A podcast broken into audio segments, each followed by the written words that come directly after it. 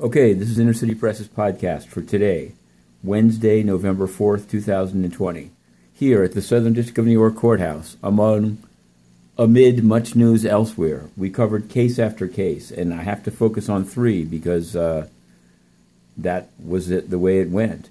The first, Dr. Pizza. Some may remember Peter Bright of uh, Ars Technica. He was convicted in a retrial of enticing, seeking to entice a minor to have sex. He claimed that he was just an age player, but was convicted. Now, just before his sentencing, his defense lawyers at the federal defenders filed a sentencing submission with the entire medical memo withheld and with the argument in the sentencing submission that Bright is not a pedophile entirely redacted. So we filed on Monday to get it unredacted. Today, at the sentencing, Judge Castel said that the federal defenders and maybe the government, we'll see, have to respond uh, by Friday at noon, and maybe with an unredacted thing. So we'll be following this. Peter Bright got 144 months uh, to be followed by a lengthy supervised release uh, with with computer usage monitored, etc. Now also Harv Ellison, uh, Anthony Ellison, the kidnapper and carjacker of Tekashi 6ix9ine, finally was sentenced after numerous uh, postponements.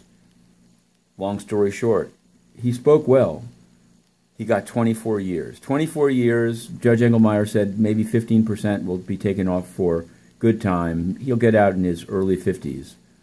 Well, you can find that online. We also covered a procedural pretrial maneuvering for Josh Schulte, the CIA leaker. Uh, he'll have a trial in June, but it seems like it probably won't happen then. The defense says they don't have an expert. They can't use the SCIF room, uh, to which they're only restricted to two people at a time due to COVID 19.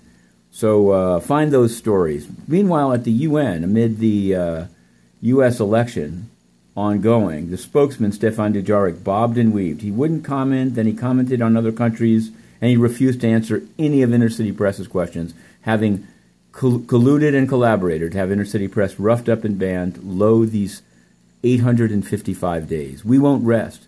Whatever the outcome, whatever the situation, Inner City Press maintains and will remain. We have a right to enter. We have a right to ask questions. We're going to cover the UN with or without their consent. Okay, to be continued. Inner City Press, Matthew Russell Lee, The Two Minute Drill.